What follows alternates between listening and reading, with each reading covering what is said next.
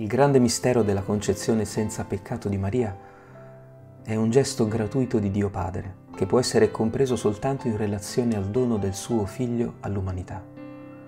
Dio ha potuto e voluto creare un cuore immacolato in Maria solo perché era ormai giunto il momento in cui stava per offrire a tutta l'umanità la vita del suo unigenito Figlio.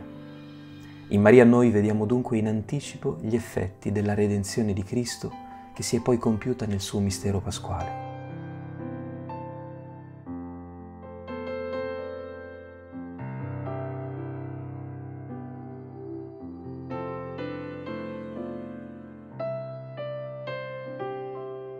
Dio si sarebbe dunque comportato come qualcuno che comincia a disporre di qualcosa che ancora non c'è nella realtà, ma che presto ci sarà, cioè la grazia di Cristo.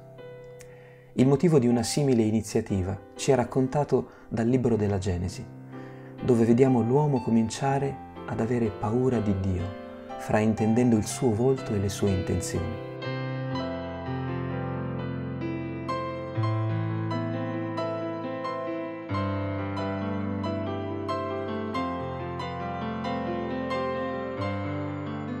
Per questo Dio aveva bisogno di un cuore senza sospetti, per poter finalmente realizzare il suo desiderio di assumere pienamente la nostra natura umana. Per questo il favore concesso a Maria non è da intendersi come un privilegio, ma soltanto come l'inizio di quanto Dio desidera fare con tutti noi. Donarsi a noi, mostrandoci il suo infinito amore che salva la nostra vita dalla solitudine e dal peccato.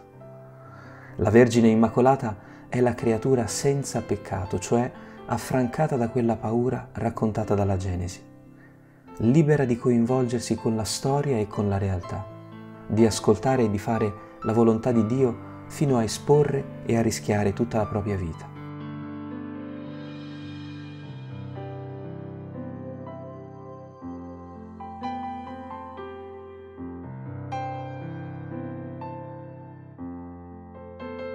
Dopo l'annunciazione, l'angelo si allontana da Maria e la piena di grazia diventa improvvisamente vuota di privilegi.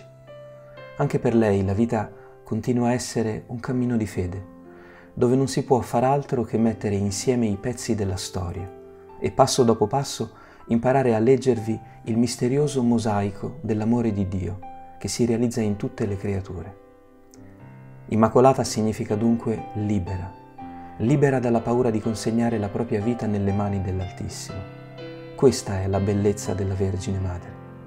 Ma questa è pure la bellezza della Chiesa, la dignità di ogni battezzato, chiamato in questa festa a ritrovare lo slancio di una vita piena in Cristo, una vita capace di partecipare creativamente al disegno d'amore della volontà del Padre.